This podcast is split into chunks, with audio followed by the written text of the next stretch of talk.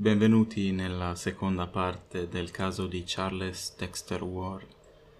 Ora andrò a leggere appunto la seconda parte. Buon ascolto. La vita di Charles Ward, almeno nelle sue prime fasi, deve essere considerata come qualcosa che appartiene al passato, al pari delle antichità che profondamente amava. Nell'autunno del 1918, con notevole rispetto per le esigenze militari del periodo, si era iscritto al primo anno della Morris Brown School, a due passi da casa sua. Il vecchio edificio principale, eretto nel 1819, aveva sempre deliziato il suo gusto giovanile di appassionato dell'antichità e l'ampio parco in cui l'accademia è sistemata soddisfaceva il suo occhio amante di belle vedute. Le attività sociali a cui si dedicava erano poche. Ward trascorreva gran parte del suo tempo a casa, in lunghe passeggiate, a scuola e a fare addestramento, oppure a caccia di fonti storico-genealogiche nel municipio della città, alla State House, presso la biblioteca pubblica, all'Atenea Naum, la società storica, le biblioteche John Carter Brown e John Hay della Brown University, nella nuova biblioteca Shapley di Benefit Street. È ancora possibile dipingerselo come era in quei giorni. Alto, magro, biondo, con gli occhi di chi studia molto e la schiena leggermente curva. Vestito senza troppa attenzione e con un aspetto generale di innocua goffaggine più di che di fascino. Le passeggiate di Ward erano delle vere e proprie avventure nel passato, durante le quali mille testimonianze dell'antica città che egli viveva intorno suggerivano alla sua fantasia un'immagine vivida e parlante dei secoli trascorsi. La casa in cui abitava era una grande costruzione georgiana sulla cima della rapida collina che si erge a est del fiume, e dalle finestre posteriori del piano più alto poteva guardare, affascinato, la distesa di guglie, cupoli, tetti e grattacieli della città bassa e le, le colline violette della campagna che si stendeva oltre. Lì era nato, e dal magnifico porticato classico che serviva sulla facciata di mattoni a doppia campata, la balia aveva appena fatto uscire per le sue prime escursioni il passeggino. Si erano spinti oltre la piccola fattoria bianca, vecchia di duecento anni, che la città aveva da tempo inglobato, e avevano proseguito verso i maestosi edifici dell'università, lungo il viale alberato ed elegante, dove antiche ville squadrate di mattoni e case in legno più piccole dallo stretto e robusto porticato dorico, sognavano, resistenti ed esclusive nei loro generosi cortili e giardini. Poi l'aveva condotto per la sonnolenta Cogdon Street, un po' più in basso sul ripido fianco della collina, dove le case del versante orientale sorgono su alte terrazze.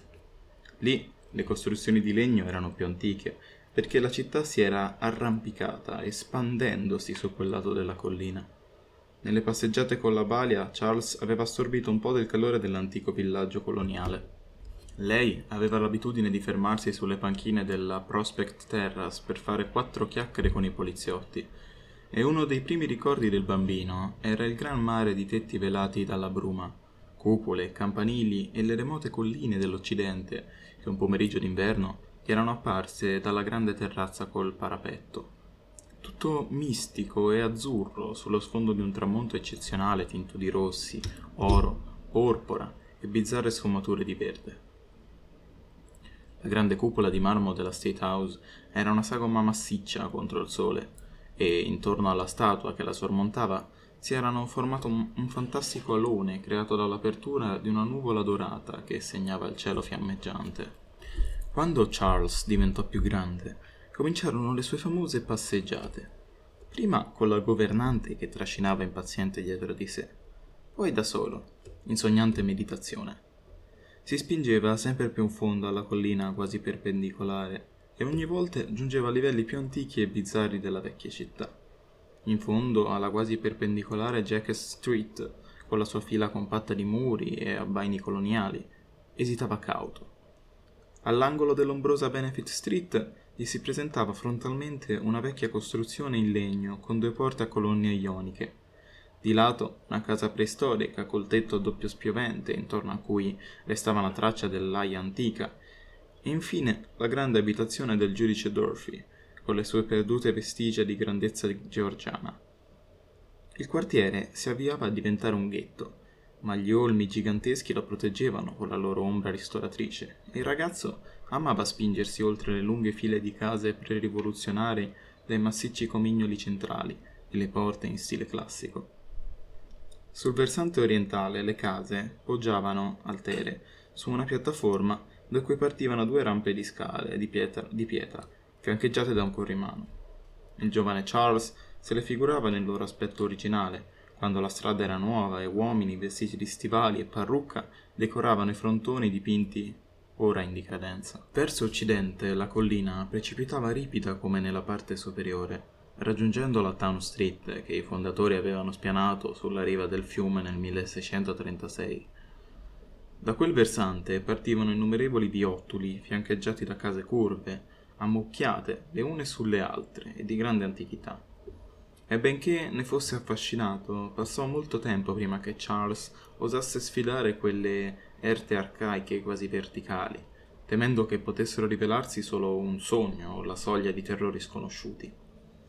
Molto meno rischioso continuare per la Benefit Street, oltre la cancellata del cimitero nascosto di St. John, il retro della Colony House del 1761 e la sagoma cadente del Golden Ball Inn, dove Washington aveva sostato. All'altezza di Meeting Street, la Gowell Lane e King Street d'altri tempi. Egli alzava gli occhi verso est e vedeva le gradinate curve, cui la strada maestra doveva cedere per arrampicarsi sul pendio. In basso a ovest scorgeva la vecchia scuola coloniale di mattoni che sorride sul lato opposto della strada, sotto l'antica insegna della testa di Shakespeare. Il Providence Gazette and Country Journal veniva stampato in quell'edificio prima della rivoluzione. Seguivano la squisita First Baptist Church, eretta nel 1775 e addirittura magnifica col suo campanile disegnato da Gibbs, i tetti georgiani e le volte che si innalzavano tutti intorno. A questo punto, verso sud, il quartiere migliorava e offriva finalmente un meraviglioso gruppo di ville antiche, ma i vialetti decrepiti seguivano a tuffarsi dal pendio verso ovest, spettrali nell'antichità dei loro cento abbaini e sfiorati da un tumulto di variopinto squallore, laddove il vecchio, turpe quartiere del porto fa ripensare ai giorni dei traffici con l'India. Il porto dove si mescolano vizi e lingue straniere, abbandono e moli in putrefazione, marinai con la cataratta sull'occhio e stradine che ancora si chiamano vicolo del vapore, del lingotto, dell'oro e dell'argento, della moneta, del doblone, della sovrana, del fiorino, del dollaro, del diecino e del centesimo. A volte, quando diventò più grande e ardimentoso, il giovane Ward si avventurò in quel maelstrom di case fatiscenti, transenne marcite, gradini sbriciolati, palustre contorte, facce brune e odori sconosciuti.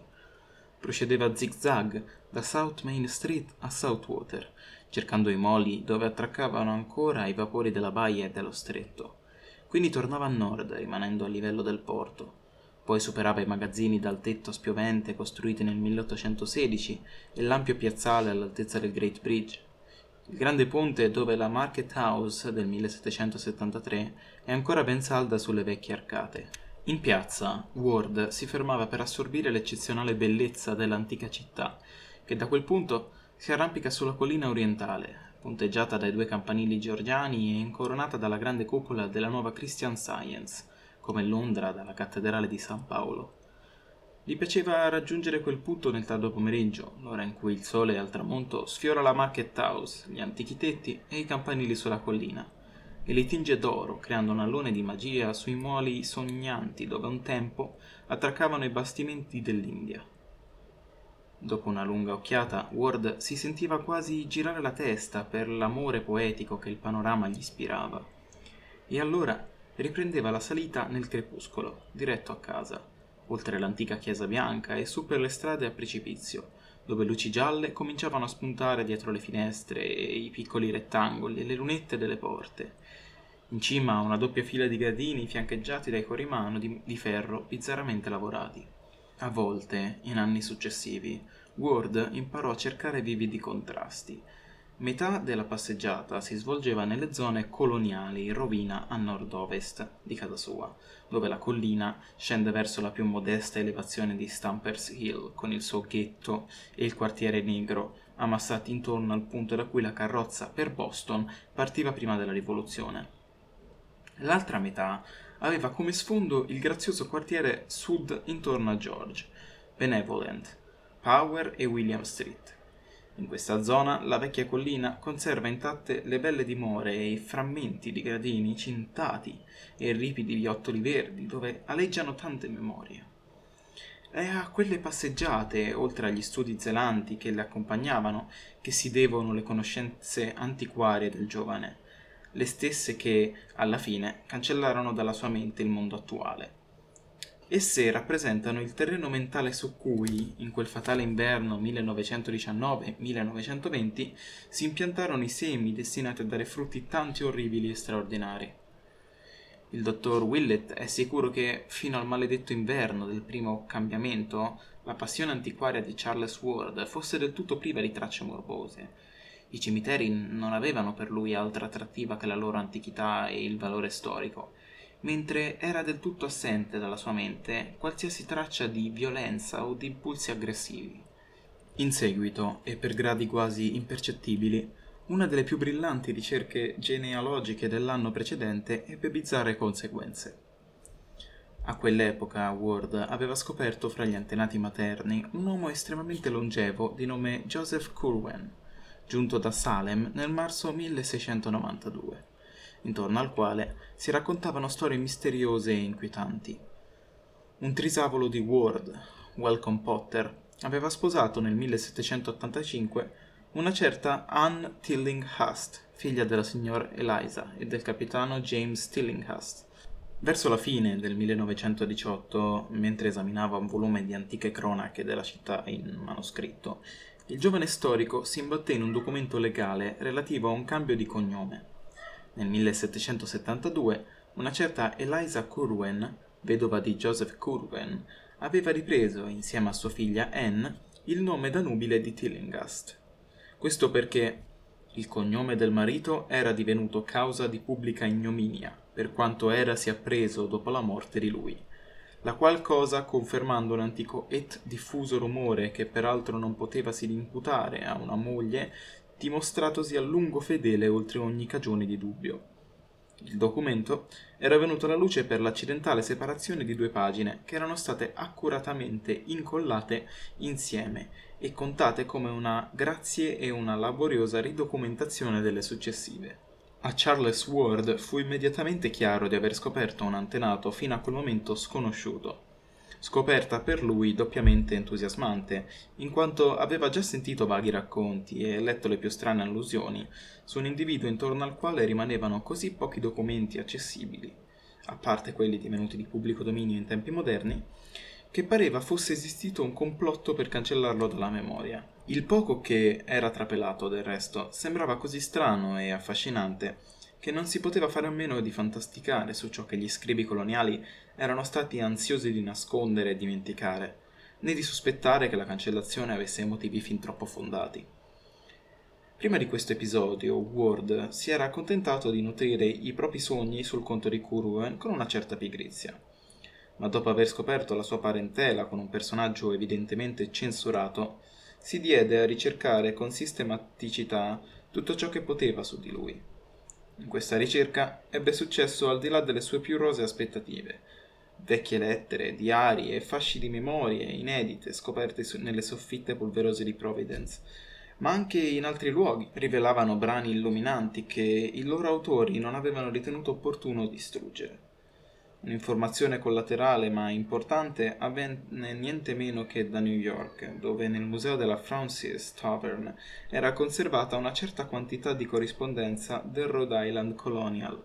Tuttavia, il punto cruciale, e quello che secondo il dottor Willett costruì la vera origine della tragedia di Ward, fu il materiale scoperto nell'agosto del 1919 dietro il pannello di legno della casa in rovina a Olney Court. Fu quello, senza dubbio, a spalancare la porta sulle nere visioni che dovevano gettare il disgraziato in un abisso senza fondo. Un antefatto e un terribile avvenimento. Secondo le vaghe leggende che Ward aveva letto e udito, Joseph Curwen era un individuo sorprendente, enigmatico e oscuro. Era fuggito da Salem per riparare a Providence, eterno rifugio dei dissidenti, dei liberi pensatori e degli individui più strani. All'inizio della grande caccia alle streghe temeva di essere incriminato per le sue abitudini solitarie e certi misteriosi avvenimenti chimici o alchemici. Era un uomo pallido di circa 30 anni e non passò molto tempo perché venisse ammesso a Providence come libero cittadino. Dopodiché acquistò un appezzamento di terreno edificabile appena a nord di Gregory Dexter, ai piedi di Olney Street. La sua casa fu costruita sulla Stamper's Hill a ovest di Town Street, in quella che sarebbe divenuta in seguito Olney Court, e nel 1761 il proprietario la sostituì con un'altra più grande nello stesso luogo. Questa seconda costruzione esiste ancora oggi. La prima cosa strana sul conto di Joseph Curwen è che non invecchiava, rimase identico a com'era il giorno del suo arrivo. Si dedicò a varie attività mercantili e marittime, acquistò un regolare diritto d'attracco nella baia di Mile Hand e collaborò alla ricostruzione della Great Bridge nel 1713 e fu membro fondatore della chiesa congregazionalista eretta sulla collina nel 1723 ma sempre conservò quell'aspetto indefinibile di uomo sui 30-35 anni o poco più. A mano a mano che passavano i decenni, quella straordinaria qualità cominciò a suscitare sempre maggiore sorpresa. Ma Cur- Curwen la spiegava dicendo che i suoi antenati erano gente dura, che lui stesso era abituato a regole di vita semplici e in questo modo non si logorava con una tale semplicità si potesse conciliare con gli spiegabili vai e vieni del furtivo mercante, o con l'insolito bagliore delle sue finestre a tutte le ore della notte. Non era molto caro agli abitanti della città, i quali erano propensi a spiegare altrimenti la sua longevità ed eterna giovinezza. I più ritenevano che l'incessante traffico di Curwen con sostanze chimiche avesse a che fare con quella condizione e i pettegolezzi parlavano di misteriosi ingredienti importati con le sue navi da Londra e dalle Indie, o comprate a Newport, Boston e New York. E quando il vecchio dottor Jabez Bowen arrivò da Ravenhot e aprì la farmacia all'insegna dell'unicorno e del mortaio, al di là della Great Bridge, ci furono infiniti pettegolezzi sulle droghe, gli acidi e i metalli che il poco affidabile recluso acquistava continuamente o ordinava da lui. Supponendo che Curwen fosse dotato di meravigliose e segrete facoltà mediche, molti sofferenti della più varia natura si rivolsero a lui per aiuto, e benché gli sembrasse incoraggiare senza compromettersi tali illazioni e fornisse pozioni dai bizzarri colori a chiunque ne facesse richiesta, fu notato che ben di rato le somministrazioni avevano l'effetto alcuno 50 anni dopo l'arrivo dello straniero, quando il suo corpo e il volto non mostravano che 5 anni dell'invecchiamento al massimo, la gente cominciò a fare congetture più sinistre e Curwen poté godere pienamente di quel diritto all'isolamento che aveva sempre cercato. Lettere e testimonianze dell'epoca rivelano tutta una serie di ragioni per cui Joseph Curwen suscitava meraviglia. Era temuto e finì per essere evitato come la peste. La sua passione per i cimiteri, nei quali veniva visto a tutte le ore e tutti i climi, era nota, anche se nessuno l'aveva mai sorpreso a compiere atti empi. Sulla via di Pawtuxet aveva una fattoria, dove generalmente viveva d'estate. Lì lo vedevano correre alle ore più strane del giorno e della notte. Laggiù i suoi unici servitori, braccianti e aiutanti erano una coppia piuttosto cupa di indiani in Narragansett il marito muto e con una strana cicatrice, la moglie con una faccia addirittura ripugnante, forse per un incrocio con un sangue negroide. Nella dipendenza di questo edificio era sistemato il laboratorio dove si svolgeva la maggior parte degli esperimenti chimici. I garzoni curiosi che consegnavano bottiglie, sacchi e cassi di merci alla porta sul retro si scambiavano interminabili racconti sui fantastici alambicchi, fiasche, crogioli e fornaci che si intravedevano nella stanza bassa e piena di scaffali, e profetizzavano, a bisbigli, che il taciturno chimista, parola con cui volevano dire alchimista, non avrebbe tardato a trovare la pietra filosofale. La famiglia che abitava più vicino, i Fenner, a circa un quarto di miglio, riferì cosa, cose ancora più strane a proposito di certi rumori sconosciuti che venivano di notte dalla fattoria di Curwen. Dissero che si sentivano grida e addirittura ululati e non riuscivano a spiegarsi il gran numero di bestie che venivano condotte al pascolo, perché certo erano troppe per il sostentamento di un vecchio e due servitori, pur tenendo conto che oltre alla carne servivano il latte e la lana, e la mandria cambiava di continuo, perché ogni settimana venivano acquistati nuovi capi dai contadini di Kingston. Inoltre c'era qualcosa di inquietante in un certo edificio di pietra che sorgeva davanti alla casa, con solo due alte feritoie al posto delle finestre.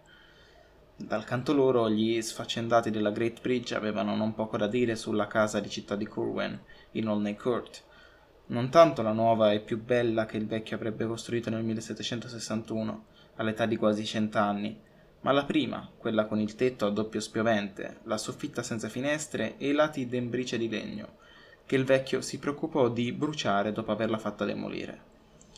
Intorno alla casa di città regnava un alone di mistero meno fitto, è vero, ma il fatto che le candele fossero accese alle ore più assurde, la reticenza dei due bruni stranieri che rappresentavano tutto il personale maschile e l'orribile e distinto borbottio della vecchissima governante francese, le grandi quantità di cibo che entravano in una casa dove venivano solo quattro persone e il timbro delle voci che a volte venivano udite conversare in ore impossibili. Tutto questo, unito a ciò che si sapeva della fattoria di Pox Tuxet, contribuiva a dare al luogo una cattiva fama. La casa di Corwen costituiva argomento di conversazione anche negli ambienti altolocati, poiché a mano a mano che il nuovo venuto si era inserito nella vita religiosa e commerciale della città, aveva stretto naturalmente legami del genere migliore, la cui compagnia e conversazione ben si addicevano alla sua cultura. I suoi natali erano ottimi perché i Curwen e Corwin di Salem non avevano bisogno di presentazione nel New England. Come si venne a sapere poi, Joseph Curwen aveva viaggiato molto quando era giovane, giovanissimo anzi. Aveva vissuto in Inghilterra e due volte era stato in Oriente. La sua lingua, quando si degnava di usarla, era quella di un inglese colto e raffinato. Ma per un motivo o per l'altro, Curwen non si interessava alla vita sociale e se non era mai arrivato al punto di respingere apertamente un visitatore, aveva eretto intorno a sé un tal muro di riservo che pochi riuscivano a pensare a qualcosa da dire che non lo offendesse. Nel suo comportamento sembrava nascondersi una segreta, beffarda arroganza, come se, muovendosi fra entità più misteriose e potenti, avesse finito col trovare noiosi gli esseri umani. Quando l'arguto dottor Checkley venne da Boston nel 1738 per assumere l'incarico di curato alla King's Church, non trascurò di andare a trovare il personaggio di cui aveva sentito tanto parlare. Ma se ne andò in breve tempo a causa di un sottofondo sinistro che aveva avvertito nei discorsi dell'ospite. Una sera d'inverno, in cui parlavano di Curwen, Charles Ward disse al padre che gli sarebbe piaciuto sapere che cosa il misterioso vecchio avesse detto all'energetico uomo di chiesa. Ma che tutti i biografi concordano sulla reticenza del dottor Ceckley a ripetere anche una sola parola di ciò che aveva udito. Il pover'uomo aveva subito un brutto shock e non riusciva a nominare Curwen senza perdere la cordialità per cui era famoso. Meglio definita, invece, la ragione per cui un altro uomo di gusto e buon lignaggio decise di evitare l'altezzoso eremita. Nel 1764 il signor John Merehit, un anziano gentiluomo inglese di inclinazioni letterarie e scientifiche, si trasferì da Newport alla città che la stava rapidamente superando in importanza e costruì una bella villa di campagna sul Neck, in quello che è oggi il cuore del miglior quartiere residenziale. Merritt viveva con gusto e ampi mezzi in città fu il primo ad avere una carrozza e i servitori in livrea, ed era fiero dei suoi telescopi, microscopi e di una scelta biblioteca in inglese e latino. Avendo saputo che Curwen possedeva la miglior biblioteca di tutta la Providence, il signor Merritt si affrettò a fargli visita e fu ricevuto più cordialmente di tanti altri visitatori. La sua ammirazione per i vasti scaffali dell'ospite, che oltre ai classici greci, latini e inglesi contenevano una formidabile raccolta di opere filosofiche, matematiche e scientifiche, con le opere di Paracelso, Agricola, Van Helmont, Silvio, Glauber, Boyle, Borhave, Becker e Stahl, spinse Curwen a proporgli una visita nel laboratorio annesso alla fattoria, dove non aveva mai invitato nessuno. I due partirono immediatamente nella carrozza del signor Merritt. Quest'ultimo ha sempre confessato di non aver visto nulla di orribile alla fattoria, ma ha sostenuto che i titoli dei volumi contenuti nella speciale biblioteca taumaturgica, alchemica e teologica tenuta da Kurwen nella stanza principale erano bastati a ispirargli un'invincibile ripugnanza. E forse l'espressione del proprietario, al momento di mostrarglieli, aveva contribuito al pregiudizio. Quella straordinaria collezione, a parte un gruppo di libri tradizionali che il signor Merritt non era ancora troppo allarmato per invidiargli, comprendeva quasi tutti i cabalisti, maghi e demonologi contenuti all'uomo e costituiva un tesoro nei dubbi settori dell'alchimia e dell'astrologia. C'erano Ermete, Trismegisto nell'edizione di Mesnard, la Turba Philosophum, il Liber Investigations di Geber, la chiave della saggezza di Arpeius. Non mancavano Magna et Ultima di Raimondo Lullo nell'edizione Zetzner, il Thesaurus Alchemicus di Ruggero Bacone, la Clavis Alchimae di Flood e il De Lapide Filosofico di Trime- Tritemio. Gli uni accalcati sugli altri. Occultisti ebrei e arabi del Medioevo erano rappresentati in abbondanza e il signor Merritt era impallidito quando, dopo aver estratto un bel volume con una vistosa stampigliatura che lo proclamava per il Qanun e Islam, aveva scoperto che si trattava in realtà del proibito Necronomicon dell'arabo pazzo Abdul Hazal Zed, di cui anni prima aveva sentito sussurrare mo- cose mostruose in relazione a un culto conosciuto e che veniva praticato nel piccolo villaggio di pescatori di Kingsport, nella provincia di Massachusetts Bay. Ma la cosa che aveva più inquietato il gentiluomo, strano a dirsi, è un particolare all'apparenza trascurabile. Sul grande tavolo di Mogano era appoggiata, con le pagine aperte e rivolte in alto, una copia molto consumata di un, un libro che era aperto a circa metà e al paragrafo era segnato con tratti di penna tremuli e spessi, proprio sotto il capoverso, che il visitatore non aveva potuto trattenersi dal leggerlo. Forse la natura del brano in questione o la febbrile intensità dei segni che lo sottolineavano, c'era qualcosa in quella combinazione che colpì il signor Merritt profondamente, in modo allarmatico. L'avrebbe ricordato sino alla fine dei suoi giorni, e a memoria lo trascrisse nel suo diario finché un giorno cercò di recitarlo al suo buon amico dottor Checkley, accorgendosi che la cosa lo disturbava. Il brano era questo. I sali essenziali degli animali possono essere in tal guisa preparati e conservati, che un uomo d'ingegno costruisca nel suo studio un'intera arca di Noè e a suo piacimento possa risuscitare la forma perfetta di un animale dalle relative ceneri. In virtù dell'istesso procedimento, un filosofo può, senza macchiarsi di criminale negromanzia, richiamare alla vita uno qualunque dei suoi predecessori, facendolo sorgere da sali essenziali e dalla polvere il cui corpo fu a un tempo consumato. Ma le cose peggiori, sul conto di Joseph Curwen, si mormoravano sui dock lungo la parte meridionale di Town Street. I marinai sono gente superstiziosa e i maturi navigati che formavano la ciurma degli innumerevoli sloop addetti al commercio del rum, degli schiavi e della melassa, delle vistose navi corsare o dei grandi brigantini che appartenevano ai Brown, ai Craftworth e ai Tillinghast, facevano strani e furtivi gesti di scaramanzia al solo apparire di quell'uomo magro e ingannevolmente giovane, dai capelli biondi, che sgusciava nel magazzino davanti alle navi da carico, sul molo, dove la flotta Curwen attraccava e salpava senza sosta. Gli ufficiali e impiegati di Curwen lo odiavano e lo temevano. I marinai erano furfanti sangue misto della Martinica, Sant'Esuscaschio, Havana e Port Royal. La paura del vecchio padrone era ispirata, nella parte più immediata e tangibile, dalla frequenza con cui quei disgraziati venivano sostituiti.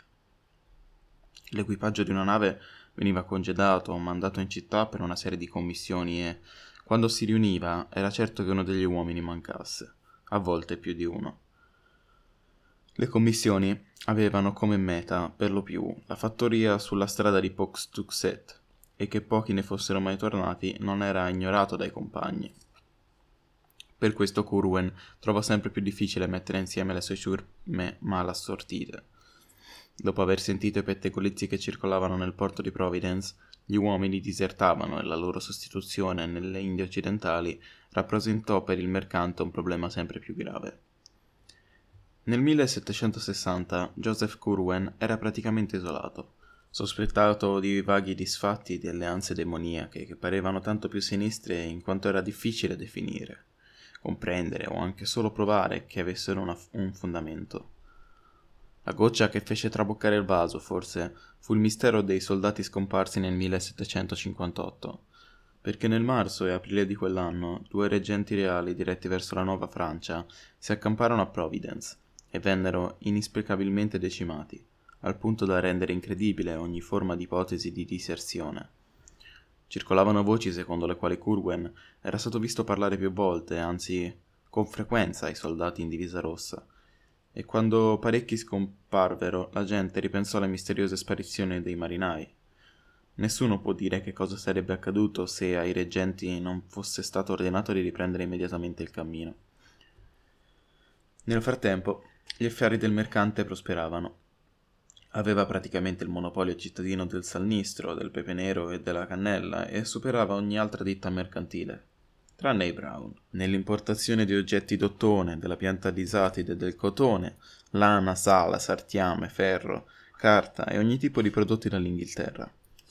Negozianti come James Green della bottega dell'elefante di Cheapside, il Russell dell'Aquila d'Oro, oltre al fiume, o Clark e Nightingale della paella e il pesce presso il caffè nuovo.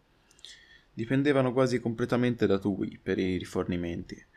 Inoltre, gli accordi di Curwen con le distillerie locali, i caseifici, gli allevamenti di cavalli a Nargasette e i fabbricanti di candele di Newport ne facevano uno dei principali esportatori della colonia. Benché trattato con ostracismo dalla comunità, non mancava di una sua specie di senso civico. Quando la Colony House bruciò, Curwen contribuì generosamente alle collette, grazie alle quali fu possibile costruirne la nuova eretta nel 1761 e ancora oggi visibile alla testa di una sfilata di monumenti nella vecchia strada principale. Questo stesso anno Curwen contribuì per la ricostruzione del Great Bridge, dopo la tempesta di ottobre. Sostituì molti libri della biblioteca civica andati perduti nell'incendio della Colonina House e comprò senza lesinare i buoni della lotteria con i provenienti della quale venne fatta la pavimentazione delle fangaie che erano Market Parade e Town Street strade piene di fossi che finalmente furono lastricate a ciottoli tondi, e nel mezzo ebbero un marciapiede di mattoni del tipo chiamato Cosley. Fu verso quest'epoca che Curwen costruì la semplice ma splendida casa nuova, la cui porta d'ingresso costituisce un esempio ancora insuperato di intaglio. Quando i partigiani di Winterfield si separarono dalla chiesa del dottor Cotton sulla collina e fondarono quella di Deacon Snow al di là del ponte, Curwen li seguì anche se ben presto il suo zelo e l'assurdità delle funzioni vennero meno. Per un poco, tuttavia, mostrò di coltivare la piena religiosità come un tempo e cercò di disperdere le ombre che l'avevano gettato nell'isolamento e che, se non dissipate in tempo, avrebbero danneggiato i suoi commerci.